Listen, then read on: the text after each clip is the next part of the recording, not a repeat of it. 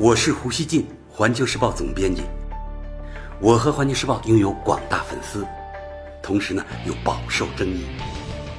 那么，胡锡进究竟是什么人？您可以通过我每天的蜻蜓评论而一探究竟。大家好，刚刚过去的周末，世界舆论呢还在持续关注华为高管孟晚舟被加拿大拘押一事。与此同时，美国、加拿大似乎有让这件事儿加码的动向。据加拿大《国家邮报》报道，加拿大总理特鲁多十四日再次对孟晚舟案表态。他说：“世界上最大的两个经济体，美国和中国开始打架，这就是加拿大目前陷入的处境。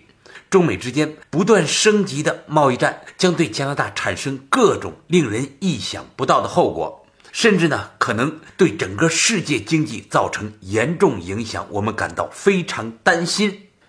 与孟晚舟刚被加拿大警方逮捕时曾宣称这是司法独立不同了，特鲁多如今呢，更多表达出对卷入中美纷争的担忧。特鲁多还提到了日前被中国国家安全机关依法审查的两名加拿大人，他说。中国扣押两名加拿大人是不可接受的，但他个人不会向中国领导人提出释放这两名加拿大公民，因为这是国际规则。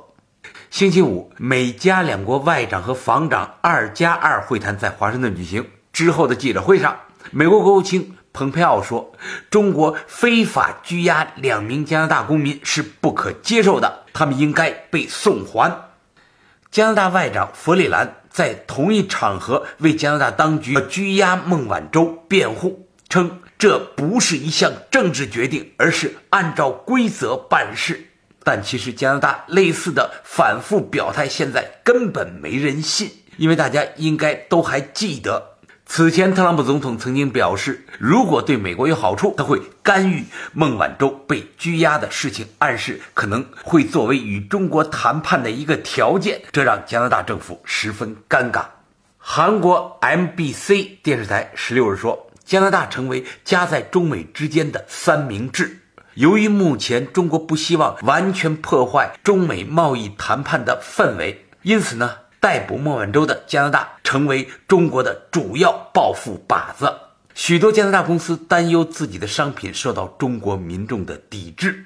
多伦多星报十五日评论说，孟晚舟案引发的一系列后果令加拿大商界人士充满担忧，但加中关系，尤其商业关系，不应因此停滞。如果加中纷争变成全面贸易战，就正中了特朗普这个反全球化主义者的下怀。报道还引述加拿大韦士敦大学教授约翰逊的话说：“中国占据全世界制造业的半数产能，如果加拿大要与中国企业切割，则一切都会受到影响。”约翰逊举例说。安大略省一家企业试图甩掉中国供应商，改为和本地供应商合作，结果后者的要价是前者的九倍。加拿大不列颠哥伦比亚省森林产业研究所总经理梅森说。中国是加拿大软木第二大客户，占加拿大出口总量的百分之三十。在美国近来不断打压加拿大软木出口之际，倘若加拿大和中国闹翻，局面将极端不利。美国哥伦比亚大学教授萨克斯十六日在加拿大广播公司网站撰文说，加拿大正在押宝美国政策，而美国政策恰好是失控和失调的。他还说，加拿大现在被美国利用和操纵了，但加拿大政府应该独立思考，而不是总迁就美方的要求。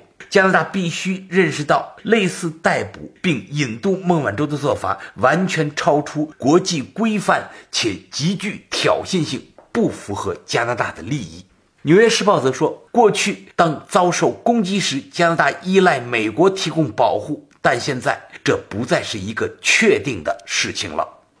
老胡啊，看到很多类似的议论，那就是觉得加拿大夹在中美之间很冤。但加拿大现在的表态还是和美国一唱一和的，完全没有考虑中国的感受。看看美加对中国的最新指责。老胡想问：中国与美加法律体系不同，美加两国根据什么来判定中国依法审查两名加拿大人是非法的呢？司法权是中国主权最重要的内涵之一。所有外国人在中国居留期间都需遵守中国法律，而不是将他们的国内法作为护身符，在中国恣意妄为。这个道理，美加最高级别的外交官理应呢熟忍于心。老胡觉得啊，美加两国应该认识到。世界秩序不是美国、加拿大法律体系及其价值体系的无限扩大版，它必须包括各个不同体系之间的良性衔接以及他们的彼此包容。像美加这样一边美化对孟晚舟的扣押，一边高声指责中国依法审查两名加拿大人非法，这样的傲慢无礼，我认为是破坏国际秩序最危险的癌扩散。最近啊，还有一个动向非常值得我们警惕，那就是在对待华为的问题上，逐渐形成了美国拉盟友对这家中国高科技公司进行集体围剿的态势。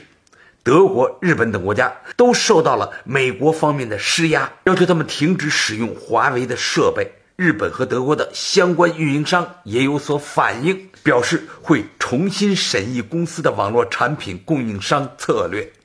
老胡想说啊，这样做是非常恶劣的先例，为美国今后纠集盟友一起打压中国做了尝试。中国显然面临着促使那些美国盟友在华盛顿与北京的冲突中保持中立的紧迫挑战。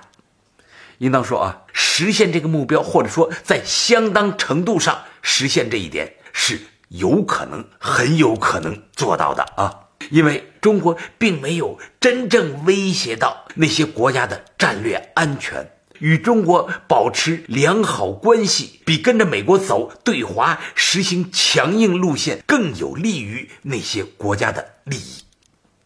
但是呢，中国为了拉住美国的那些盟国，不意味着我们应处处都让着他们，对他们不合理的做法，中国应有所回应。对个别为讨好美国、毫不顾及中国利益、有很出格行为的，我认为中国应坚决回击，让他们付出代价，甚至蒙受巨大损失。也就是要杀一儆百，这有助于让其他国家了解，一味追随美国、损害中国利益是存在风险，甚至高风险的。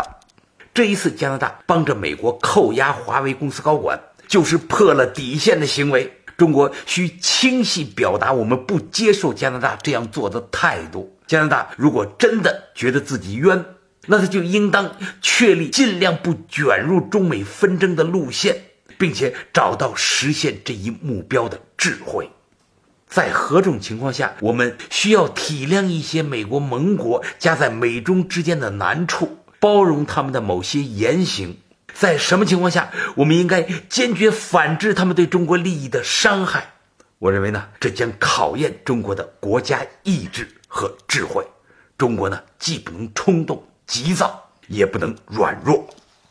老胡主张啊，在这场复杂的博弈中，中国呢，应该重点瞄准五眼联盟国家，尤其是澳大利亚、新西兰和加拿大。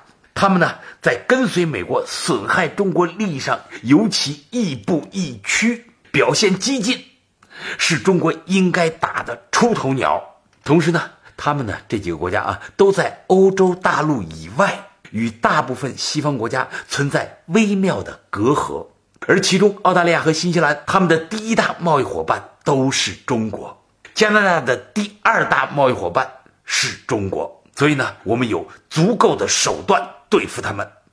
最后啊，咱们回到眼下这场加拿大的斗争。我认为中国需做出两国冲突可能进一步升级的准备。我们必须很认真地对待这场较量，最大限度地争取国际舆论的支持或者中立。同时呢，尽量不给一些西方媒体将中国的反制抹黑成中国对外开放倒退的借口。感谢收听今天的《火焰不乱语》，咱们下期见。